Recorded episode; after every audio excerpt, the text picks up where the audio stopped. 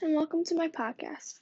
It is me, Jordan, and today I will be telling you a little about myself and Anchor, the, the app that you can use for podcasts. Let's start with Anchor. Anchor is a great way to make a podcast. I am using Anchor, and it is super easy to use from the minute you get it.